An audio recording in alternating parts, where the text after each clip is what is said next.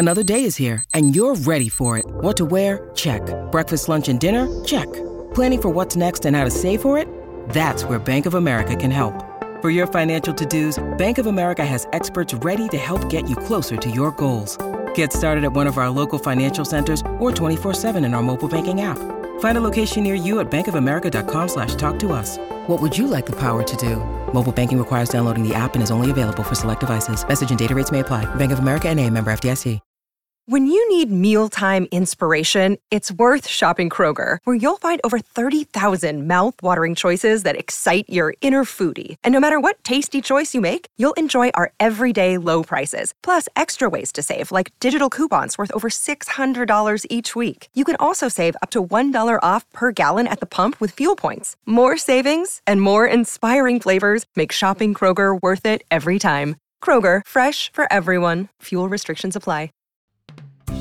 Are we supposed to get married? I'm gonna just swipe left. I just want somebody to share my life with. Sometimes it's those personality differences that can help you find more balance in life. You can keep waiting for the fairy tale, or you can get on board with the new rules of relationships. If you read my advice in the LA Times, then you know this ain't your mama's love advice. This is Dates and Mates with Damona Hoffman. Hello, lovers. Welcome to another delightful episode of Dates and Mates. You know, dating happens in stages, but did you know that relationships do too? I'm not talking about the traditional path of dating, committing, and getting married. There's more to it than that. There's a whole lot more. And that's why I have family therapist Jordan Green joining me today. She will be breaking down the five stages of every relationship to help you navigate the ups and downs that will inevitably arrive. After all, no relationship is perfect. But the timing of this episode is perfect as we are in Thanksgiving week here in the US. And some of you might be accelerating your relationship to the next level by blending families this holiday. Or you might need to define the relationship after spending a week dodging questions from nosy family members. Either way, I think you'll love this interview, and I give thanks to you for listening to this episode. But we always kick the show off with some dating news. And the headline today is Here's the number one thing that makes relationships successful, according to psychologists. Then later in Dear Damona, I'll tackle this practical question. I'm ready to return to dating, and Bumble seems right for me. Can you share some tips? I will share some tips, and I will kick off the show today with the dish. Dee's dating dish. I know you want to know the number one thing that makes relationships successful. And luckily, psychologists have actually studied this. Not just any psychologist. I'm talking about John Gottman, the GOAT of couples therapists. He uh, wrote this article for CNBC that actually, spoiler alert, is inspired by a new book that he and his wife, Dr. Julie Schwartz Gottman, wrote. It's called The Love Prescription Seven Days to More Intimacy, Connection, and Joy. I'm going to get the book. I haven't gotten it yet, but I'm going to get the book. But they broke down a lot of the concepts in this article. So I'll give you the Cliffs Notes. They have studied over 40,000 couples. And in observing these couples, they have been able to predict with 94% accuracy whether a marriage would last after just 15 minutes of observing how the couples interacted. And one of the biggest factors of determining how likely a couple would be to stay together is if they turned toward their partner instead of turning away. What does that mean? Turning toward your partner is acknowledging them and engaging with their attempt to connect. So let's say they are making eye contact with you, or they give you a smile, or they ask you for help, or they ask for a favor, or they say good morning. You turn toward them and you you acknowledge it and you add on. You might say like they mention they're reading an article, you might say, "Oh yeah, what's it about?" But you know, a lot of people don't do that. a lot of people either do what the Gottmans call turning away or turning against. So turning away is actively ignoring or not noticing their attempt to make a connection. And even more detrimental is turning against, which is irritably or angrily shutting down their attempt to connect. Like, can't you see I'm working? I'm going to be honest with y'all because I'm not perfect. I have done this. I've certainly done this before, like when I'm in the zone and um, you know, I've even done it to my kids occasionally. I try to catch myself, but nobody's perfect, right? But the couples who stayed together for at least six years, among those they studied, turned toward each other 86% of the time. But those who got divorced only did it 33% of the time. So it's a little shortcut that you can use. And honestly, it's just good communication. Like I, I talk often about the four pillars of long term compatibility, and one of them is in communication. And so this might not even be your natural style. You might not have had it demonstrated for you in your family of origin, but you can practice it. This is what I love about doing this show and about guiding people on dating and relationships is that all of these skills for human connection we think should be innate. We think that we should just know how to do it, but we don't.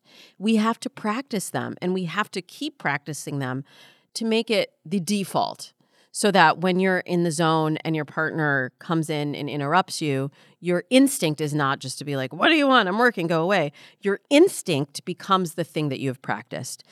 A couple of tips that they offer in this article do a 10 minute check in and ask them, Is there anything you need from me today? I do this with my husband all the time. And this gives your partner a chance to reflect, to really ask what they need. Because sometimes you can get into the hustle and bustle of life and you start to just ignore your own needs. Like, are you one of those people that forgets to eat lunch? I am not.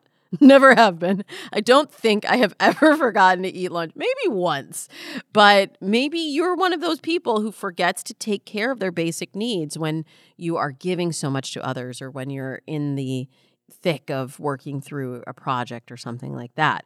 So make it a point to do a 10 minute check in with your partner or even, you know, if you're in a new relationship, the person that you're dating. Another practice of turning toward is to what they call pick up pennies. Think of every potential moment of connection or engagement as something of value. So it's not just like, ah, oh, whatever, it doesn't even matter. Like that's just that was just one moment. It, it's just one one thing.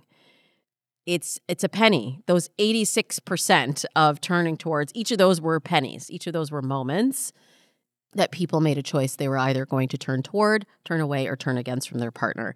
It's funny that they make the penny analogy because I also use a penny analogy with messages on dating apps. I say it's a coin in a fountain.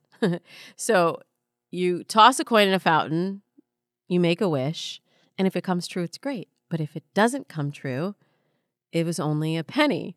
But it's interesting that in the relationship, the penny is weighted differently than in the bid for connection on dating apps. So I just wanted to clarify that because anyone that's like, but I thought it was just a penny. It is just a penny when you haven't built a rapport, a connection, a trust, and a foundation with somebody. But each penny matters once you are both committed to the relationship. And the third practice of turning toward is to not give up your emotional availability won't always align neatly with your partner's emotional availability, says Dr. Gottman, and that's okay. Your partner may make a bid to connect and you can't engage, and just explain to them why you can't be available in that moment. Or you might make a bid and they don't respond, but you just keep trying. If it's a pattern, you can point it out, not in a way like, you did this and made me feel that way. More like you may not even realize, but this, I'm noticing this, and this is how it's making me feel. And then pause. You know, I love the pause. Pause, listen, see what they have to say because they might not even be aware of it. But sometimes a bid is even made with negativity, like they're trying to pick a fight. Like, ugh, it wouldn't occur to you to make dinner for once, would it? So try to put the negativity aside, according to the Gottmans, and then respond to the deeper hidden bit. When I hear that as a dating and relationship coach, I hear, I feel like I am doing too much. I feel overwhelmed. I don't feel taken care of. I would like more support. But sometimes we get so deep down in our own experience of things that we forget how they might sound to our partners. So, this is gold, y'all. This is gold. Turning toward, not turning away or turning against. This literally can solve almost all relationship, not almost all, but like this can solve a lot of relationship communication problems. If you're interested in diving deeper into the Gottmans' work, obviously they they have tons of articles and material online. But I actually came across a two part interview with the Gottmans on Brene Brown's podcast, Unlocking Us. And there's so much more on this book, The Love Prescription Seven Days to More Intimacy, Connection, and Joy. I know they have their own podcast, Small Things Often. These folks, as far as relationships, they are so wise and so they've done so much research. It's really valuable to pay attention to the findings that they've made and the suggestions that they have on how to live your best love life. But I know some of you are like, okay, Damona, that was that was great, but I don't even have someone to turn against or turn towards or whatever. But I know I would be a great partner. And guess what? I can help you with that for a limited time only. And I mean this, y'all. I know I've been saying it for a long time, but we are only offering the free profile starter kit for a limited time for just a couple of months more. So if you want to get online and matching with not just anyone, but people who are more right for you, people who are going to turn towards you, who are going to be able to communicate with you clearly, people who you're going to be able to trust, if you want to go for quality over quantity, and you're not experiencing that right now, it's probably because your dating profile isn't bringing the right ones in. And you can give your profile a complete overhaul very quickly. and the best part is it's absolutely free right now. If you go to datesandmates.com and pick up that free profile starter kit. Again, that's datesandmates.com. Scroll down and look for the button that says profile starter kit. Tell me more. And I will tell you more about how to get it, and it's absolutely free. When we come back, family therapist Jordan Green will be here to break down the developmental stages of any relationship. We will keep the gratitude flowing and the information coming your way right after this. Research shows that sex is as mental as it is physical, and sometimes you need to hear something that speaks to you emotionally and mentally before you can be in the mood. If you dog eared that one sexy chapter in a romance novel, I mean, I will admit, I do get into a little Elin Hilderbrand beach romance vibe from time to time, then Dipsea can help you get there in a new way. With Dipsea, you can skip straight to the good parts. Dipsea is an app full of hundreds of sexy short audio stories designed by women for women. They are radically inclusive and they have stories for straight and queer listeners, which you know is important to me. And 56% of the stories are voice acted by people of color. What they do is they build out these captivating storylines with immersive soundscapes and realistic characters. So you can find stories about, you know, that beach romance that I was mentioning, or and being uh, in love with a coworker with a British accent, or hooking up with your yoga instructor. There's something there for everybody, and new content is released every week. So, in between listening to your favorite stories again and again, you can always find something new to explore. They have sleep stories, they have wellness sessions, and they have sexy stories that you can read. You know, like with your eyes. Let Dipsea be your go to place to spice up your me time, explore your fantasies, relax and unwind, or heat things up with a partner. For listeners of the show, Dipsea is offering an extended 30-day free trial when you go to dipseastories.com slash dates and mates. That's 30 days of full access for free when you go to D-I-P-S-E-A stories.com slash dates and mates. Dipseastories.com slash dates and mates. Hey, it's Kaley Cuoco for Priceline. Ready to go to your happy place for a happy price? Well, why didn't you say so? Just download the Priceline app right now and save up to 60% on hotels. So, whether it's Cousin Kevin's Kazoo concert in Kansas City, go Kevin, or Becky's Bachelorette Bash in Bermuda, you never have to miss a trip ever again. So, download the Priceline app today. Your savings are waiting Go to your happy place for a happy price. Go to your happy price, Priceline. Jordan Green is a family therapist and the founder and CEO of Remble, a relationship improvement and mental health app. Before that, Jordan founded and managed a membership community, the Love Group, which offered monthly courses and collaborated with therapists from all around the world. We're going to take a lot of those tips that you learned in the first segment and we're going to put them into action and show you how to get that kind of guidance in your hot little hands. So please give big smooches to my guest, Jordan Green.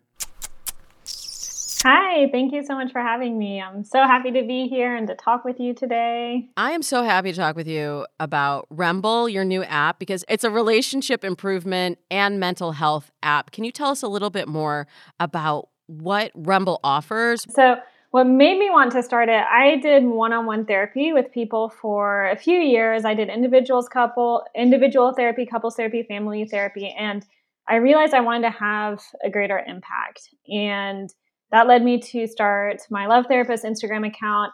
And I started receiving tons of DMs from women who were struggling in their relationships and were seeking advice, were seeking help. And that got me to question why aren't they seeking help from some of the existing solutions that are on the market today, like one to one therapy, like online therapy. But I found that so many people would say, I can't afford it. I can't afford to pay hundreds of dollars a month to see an individual therapist. And it got me to start asking the question, what can I do to help serve these women better? And having a large network of other therapists that are creating content on social media, I thought, why don't I bring all of these therapists together under one app to create these in depth courses, to create content that people can access for an affordable monthly subscription? And because we're an app, everything is available on demand. It's available 24 7 right when you need it. So I wanted to make a lot of our content free because I believe everyone should have access to mental health support and but some of our more in-depth content like courses they can be accessed through an affordable subscription that's less than a typical therapy session.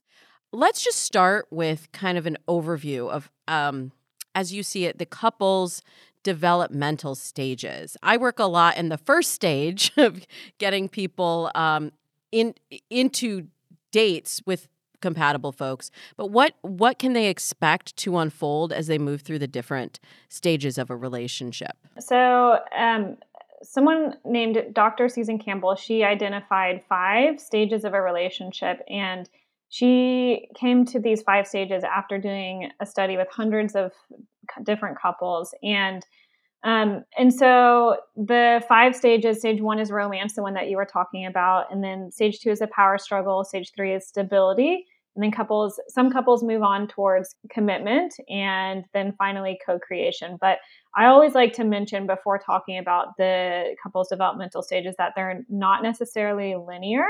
Although we typically progress forward from stage one to five, um, at times couples can revert back to prior stages, especially the power struggle stage. And, and especially if you don't have the skill to navigate that stage, you'll return to it again and again and again in the relationship. And I also like to mention just up front that this model doesn't apply to mm. everyone, that um, especially depending on your culture, the type of relationship you have, if you um, are in more of a non monogamous or polyamorous or open relationship, you may not ever enter a commitment or co creation stage, or that stage might look a lot different than um, it may look for more of a monogamous couple. So, as we talk about these stages, I encourage anyone who's listening to just see if you can identify what stage you're in, but also if you eh, you may need to kind of adapt or apply these concepts in a different way depending on uh, what your relationship looks like. I want to talk more about this power struggle because I mm-hmm. I get a lot of questions about well how do you know and how do you know if this person is the one and like a lot of y'all are really trying to go from romance like right to commitment. So I'm always talking about slow love on this show. Slow love, slow dating, like slow it down. Mm-hmm. But it did stand out to me the power struggle. I don't know if I recognized that stage when I was dating my husband. So, give me a little more info on what that looks like and why it's important to the development of the relationship. We start with the romance stage, right? And typically in that stage that you people call it the honeymoon stage you feel high it's like similar to you you'll have cravings to be with that person you tend to kind of overlook anything that might bother you or annoy you that's when people overlook the red flags just because they're so filled with the passion and you're getting to know each other and you're learning things that you have in common so you don't notice the differences as much. And maybe you're putting their needs above your own just because you're so excited to be getting to know this person. But typically somewhere between two months and two years is when many couples will enter what we call the power struggle stage. And that's where some of that magic and passion and excitement tends to fade a little bit. And so in this stage, some characteristics of this stage, you'll start to notice your differences a little bit more. You might start to notice those little things about your partner that are, starting to annoy you. Um, some of those things that you just overlooked before. Um, you may have a little bit more conflict, more arguments. You'll see couples will stop courting each other as much.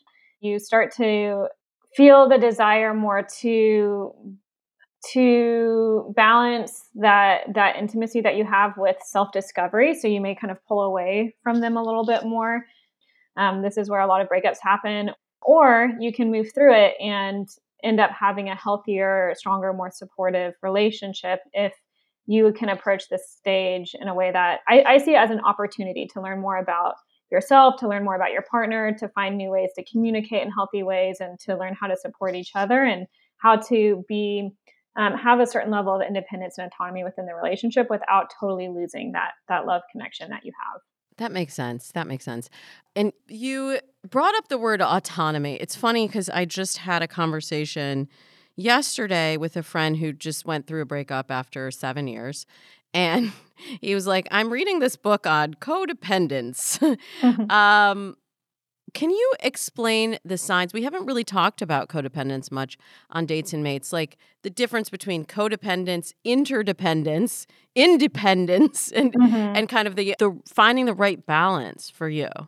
So in all relationships, there's there's me, and then there's you, and then there there's the relationship, there's us. And so I see it as there being kind of three parts to any relationship. Some parts may have, or some relationships may have more parts than that, um, but in a healthy relationship, ideally you have a, a, good balance between all of those parts. And if you are too dependent on one end of the spectrum, you become more en- enmeshed. There's not as much individuality. You kind of lose yourself in the relationship. You may over sacrifice your needs to take care of the other person. Sometimes the boundaries get a little bit blurred. You tend to be really reliant on them for meeting some of your emotional needs and other needs. And um, and so that's where we'll see more of the codependency and um, kind of defining codependency is I see it as a relationship where you you start to define your worth based on someone else. And so um, and we can go a little bit more into codependency, what it is later if, if you want. But on the other end of the spectrum, then we have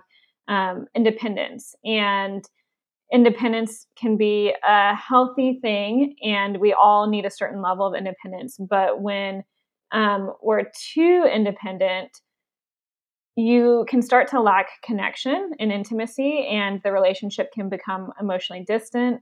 And so, that interdependence that you mentioned is what I see as that healthy balance between me and you, and that's that healthy we. And um, and so, with interdependence, you have a good individual identity, but you also have a good couple identity. So you can express love without sacrificing yourself um, there's good communication, there's good compromise. You still have healthy boundaries within the relationship, but those healthy boundaries create a sense of emotional safety that really allow you to to be vulnerable and to connect in an even deeper way than you would in either end of the spectrum. And those can also relate to attachment styles. If you have a more avoidant attachment style, you're probably more independent in relationships. Whereas if you have a more anxious attachment style, you may be more dependent. So interdependence requires two people who are really able to function independently because it's totally normal to depend on each other to be attached to one another. But with interdependence you recognize that you're responsible for your own feelings and your own actions and you you can maintain that sense of identity and accept your difference. Um, but it just allows for more closeness and intimacy yeah, that that sense of identity I think is really a driving factor and why when you are in some of those those enmeshed relationships what the breakup feels so intense because it almost feels like a part of you has been ripped away. I'm mm-hmm. going to posit a theory here. I'm not an LCSW like you. Um, but I do have a theory with online dating, which obviously I'm a huge fan of, and I feel like it has enabled people to actually make better connections because they are not meeting by chance. They are meeting more mindfully and understanding a little bit more about the person before they move into dating. And what I have seen, I've been doing this over 15 years. I've I've seen that people now are kind of expecting their partner to they're they're putting up a lot of boxes for their partner to check and almost seeking out someone I don't know if it's like seeking out somebody who's a carbon copy of them, but requiring a lot to clear the bar of like, is this person compatible with me? And I kind of feel like we're not always asking the right questions about compatibility and what is actually important. Like it's not important really that you both play tennis. Like. that's that's nice, but you like if you played tennis before and your partner doesn't play tennis, you can have a relationship that is based on other things and as long as you have a healthy amount of independence you can go play tennis while your partner does you know whatever they do rowing or something something i know nothing about. And i'm curious if you have seen any shift in this you you've been doing this for a long time and you know in in the one-on-one therapy. If you've seen any of a shift in people wanting partners to provide more in the relationship or come to the table with more things to be qualified as a potential match? There's a I think there's a balance to be found because we we sometimes have this fairy tale idea that our partner should meet our every need and that they, you know, and, and I think that's what you're somewhat related to what you're talking about with just having these really high expectations and this it's it's so good to know what you're looking for because you're more likely to find it if you know what you look, you're looking for if you know what you want in a partner. But sometimes it's the little things that we can get distracted by like do they play tennis or not like you said rather than who is this person? What is their character? And what values are important to them? And what are some of the characteristics and qualities that i see in them that i'm actually looking for in a partner? Because that can look a lot of different ways. And i usually encourage people when they're dating to you know make a list of things that are important to you in a relationship what you want in a partner what you want the relationship to look like and then let go of of attachment to exactly what that has to look like because then you open yourself up to the possibilities of um, what that could look like and someone may come to you who may not you may not look at them initially and think this would be someone who you're super compatible with but you may find you may be surprised and it may be someone who you wouldn't have been open to if you um, were too attached to the idea of a partner looking a certain way or doing certain things or eh, sometimes it's those personality differences that can help you to find more balance in life, to have a partner that's different from you in some ways. And we we love the idea of dating someone just like us. Wouldn't that be easy if our partner were just like us? But that I feel like there's a lot of um, value that someone can bring when they're when they're different from you in certain ways, and um, they can help you to find balance. They can help you to explore and discover new parts of yourself. Yeah, I 100% agree with you. I, I encourage people to have a notion of what it would look like to be in the ideal relationship and figure out what's important, as you said, eh, but then keep the space for things to shift as you get to know someone. But I also think it's important to to drill down on the important values, as you said, mm-hmm. versus the superficial qualities that sometimes give you that immediate spark of like, oh, this is interesting. I have a lot to talk about with this person because we have so much in common. And letting that spark guide you and then getting caught up in the momentum of the relationship. I tell people to look for values and goals. Like like if you want to have kids and they don't want to have kids and like here you are like 18 months later, like I've invested all this in the relationship and we have a core difference in our goals, our values and how we want to live our life. Like you've kind of it's it's maybe it's been a fulfilling relationship, but you've kind of invested a lot of your time into you know, someone that ultimately may not be your future partner because yeah. that's hard to over overcome like a difference like that. And then you're uh, emotionally attached and so invested, and it makes it so much harder to leave after spending all that time together. And so that's why it can be really helpful to, you know, know what you're looking for, be able to communicate that, ex- practice expressing your opinions, your desires, and what you want, and then being very mindful when you're when you start to date, checking in with yourself on at least a monthly basis just, just reviewing reviewing that list of the values and, and goals that are important to you in a relationship and a partner your values and goals and make sure you're in alignment because we can get so lost especially, in that romance stage that we were talking about. We can get so caught up in how amazing this person is and how we feel around them that we start to overlook some of the the little things that um, eventually will become big things and could be deal breakers for the relationship or could make you leave you a little bit less happy or satisfied in the relationship. Yeah, and we we even get caught up in the feeling of being liked, like how good it feels to just have someone that wants to be with you that sometimes mm-hmm. we set aside our own needs and wants because we're like, but they're so in love with me, but they put me on a pedestal or they express how much they love me or appreciate me. But then we can kind of forget that, oh, yeah, I had wants and needs as well. So you, you touched mm-hmm. on communicating, communication, and communicating those wants and needs.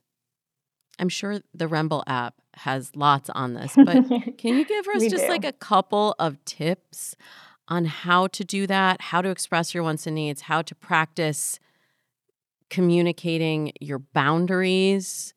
Because I think that finding the actual words in the language, it's really important and that uh, people really struggle with how to say what they what they really want, need, believe. Yeah, and it, it can be really hard, especially if it wasn't modeled for us or we haven't, we don't have that practice in expressing and communicating our wants and needs. And so that leads us to use more criticism or use statements to get more defensive and shut down when we communicate. And um, I see that a lot when we when we want something or need something and we don't know how to communicate it well. It, it ends up coming out as criticism and that's when you end up having a partner feeling like you're constantly nagging them or um, it can the communication can really spiral in a not good direction at that point so um, there's a formula that i typically encourage people to use for healthy communication and communicating your needs and it's um, i feel blank about blank i need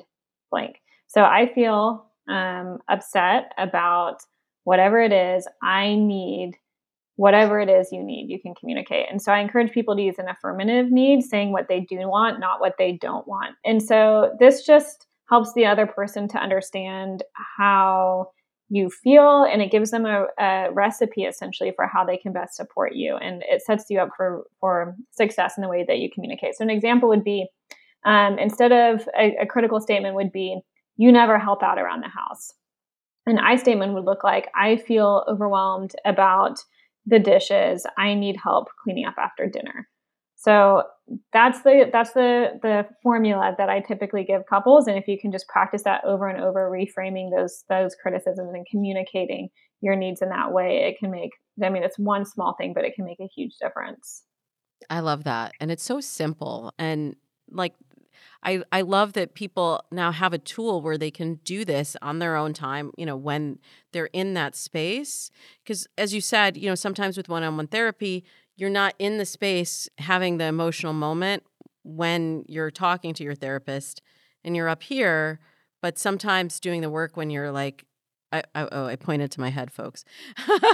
sometimes doing the emotional work you know when you're in the moment and from your heart i love that you have like breath work and and all of these other tools to help move people through the moments because that's when the magic happens that's when the breakthroughs happen and and the real connection occurs mm-hmm. it's great yeah and the more tools that we can have in those moments when we are upset when we're angry or frustrated or feeling resentful um, if we can have a few of those go-to tools that we can turn to to help us slow down take a deep breath, relax, relax our nervous system a little bit, and um, slow down the mind, and sometimes even expand our perspective a little bit so that we can see more of the bigger picture of what really matters in this moment. Is it really, really that important that the dishes didn't get done, or is there something more going on here? Is it what what's what's really at the heart of of what you're feeling? And I and I feel like sometimes we can get so caught up in all of the surface level things that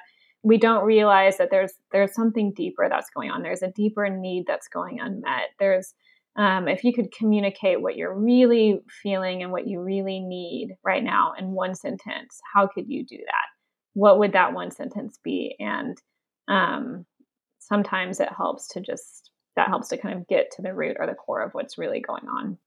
Thank you so much for joining me, Jordan. Be sure to follow Jordan on Instagram at the.love.therapist and check out the Remble app. The links will be in the show notes. In a moment, I'll be back to answer the following listener question Can you share some tips on how to get started on Bumble? I'm ready to return to dating, and it seems like the right app for me. You know, I love dating apps. Can't wait to tell you my thoughts on this one in a moment. I'm so thankful that you trust me with your love and relationship advice. And now it's time for my favorite segment. Dear Damona. Damona, help me. Our question of the week comes in an email from a listener named Nikki. Nikki says, Hi there, I'm 51 and would love to be in a meaningful relationship in the next year. Hashtag goals, lady. Hashtag relationship goals. I've been single for 11 years. My son is 13 now, and I'm ready. Do you have any specific tips for Bumble? That seems like a healthy place for professionals to meet other professionals. Thanks for the work you do. Thanks for your question. I am I really like hitting this Thanksgiving theme a little too hard? I'm just so full of gratitude and I so thank you for your question and Girl, you know I love me some dating apps. So let me Okay, get your pens and papers ready cuz we're going to we're going to go back to the dating app well here. First of all, love the clarity, Nikki. Like, did you hear how she said, "I am ready." That is first of all what it takes. This is why I start all my programs with the mindset piece. First, it's making a decision about making a decision. I'm deciding after being single for 11 years that now is my moment and I am ready for a relationship. You wouldn't believe the number of people that I've turned around in love just from that one decision. Like, I'm going to join your dating program. I'm going to start listening to the Dates and Mates podcast. I'm going to revise my dating profile. And that action sometimes is enough to set the dominoes in motion to change the trajectory of your dating life as opposed to signing on the app, signing off the app, uh, kind of being interested, like going out with somebody, but you're like not really interested in them, but you're going to go anyway that kind of clarity and focus is paramount. And that is step one. So check on that, Nikki. We got you. So the next question that Nikki has asked is Do I have any specific tips for Bumble? Which, yes, of course I do. But first, I want to fast forward to the second part. That seems like a healthy place for professionals and to meet other professionals. I'm just going to caution you all, all of you, for one moment about assigning a particular identity to a particular app. So people will say all the time, oh, well, I don't want to be on Tinder because isn't that the hookup app? Or I want to be on Raya because that's the celebrity app and that's like very exclusive. And you know what we're doing? We are assigning an identity to a piece of technology. And, you know, some of it's marketing, I'll just be honest. So, do I have clients that are in serious relationships who met on Tinder? Absolutely. Do I have people who are on Raya who got approved to be in this elite group of daters who have never had a date? Absolutely. And do I have people on Bumble who are professionals who have met other professionals there? Absolutely. Do I have people who are professionals who have met total bums there? Absolutely. As there on, on every app. Okay. So let's just be careful about assigning an app an emotional or categorical identity. All right, now we get tips on how to choose the right app for you. There's two questions you have to ask yourself. Do I like the matches, the people on the app? It sounds like maybe Nikki's been seeing other professionals there. So she likes the matches on the app but does she like the functionality? That's the second question. Do you actually do you dread going on the app or are you like, "Oh yeah, this is cool and I get this." Like I was just talking to my dating accelerator participants last week about some of the tools that are on apps and like there are desktop versions of pretty much all the apps, even Bumble actually. But a lot of features are available on let's call it Match and OkCupid and Plenty of Fish. There are features that are available on the desktop because they were built native desktop that are not available on the app. Why? Because we ask for ease of use. We're like, oh, I don't want to do all that work and searching. I just show me the people and I'll swipe. But here's the bottom line dating app algorithms, even the best of dating app algorithms, are not really that great at predicting who you're going to be interested in. And you have to pull certain levers to make the apps work for you. Because naturally, if you just go on Bumble and you're like, okay, you're 51, if you go on like most people do and you search, I'm looking for a guy 46 to 56, because most people will search like five years younger, five years older. Sometimes I can stretch people to like 10 years older, but never 10 years younger. Unless it, I can't stretch, stretch women to do that, but a lot of guys will do it. I don't know. But an age is just an age. So let's keep that in mind. All right, so let's play out the scenario, Nikki. You go on Bumble and you search how most people search. Let's call it age men age 46 to 56 in the I'll be generous, 10 mile radius of my house. And then you you select a couple other things that are important to you in a match and you reveal the other details that are important to you very authentically and truthfully, of course. And then the app kind of shows you what I call fuzzy matching of people that fit within that criteria. And you're on the app and you're getting a lot of messages and a lot of matches at first. And then a weekend you get for fewer, and then a weekend after that you get fewer, and then by three weeks in you're like, where are are all the guys? And here are all these matches of people that like me that I don't even really like, or I'm everyone I'm clicking on, because you know on Bumble it's the mutual match, right? So you can't communicate until you've both matched. So there you are saying, I'm liking these people, but these people I like are not liking me back. So the simple answer to that is use the Beeline. People are always asking me, is it worth it to pay for a premium upgrade on an app? Depends on the app, depends on the premium. But if you ain't got a lot of time, you're going to want to get that Bumble Beeline and you're going to want to shortcut that process because then you're going directly to the people who have already liked you. But spoiler alert, they front load the people who've already liked you in your searches anyway, a lot of the time so some of this stuff you can do for free, but like you're busy. You're you're a professional. You have a 13-year-old son. You ain't got time to mess around. So I think for you, the premium is worth it. The other thing I would say that I love about Bumble is that women initiate, which who's been listening to the show for 10 years, 10 seasons? How long has Damona Hoffman been saying, women, you need to be initiating? And then I came through with the OKCupid data saying that women, when women initiate, the the conversations last twice as long as they do when men initiate. And now Bumble has really just codified this thing that I always knew. So we got to level the playing field. You've got to be initiating. I also love that there's a time clock on it because it's the momentum that gets us into the dates. You can talk yourself out of any any situation, even a great one. I don't want you to though. I want you to keep that momentum going and you have to do that when you have to initiate the message within a certain period of time and they have to initiate their response within a certain period of time.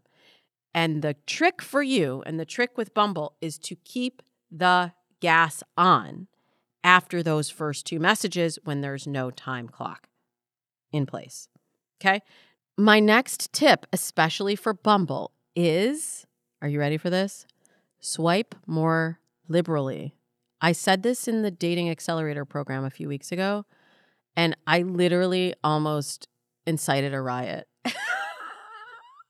People are like, but, but, but, but, isn't that dangerous? Isn't it?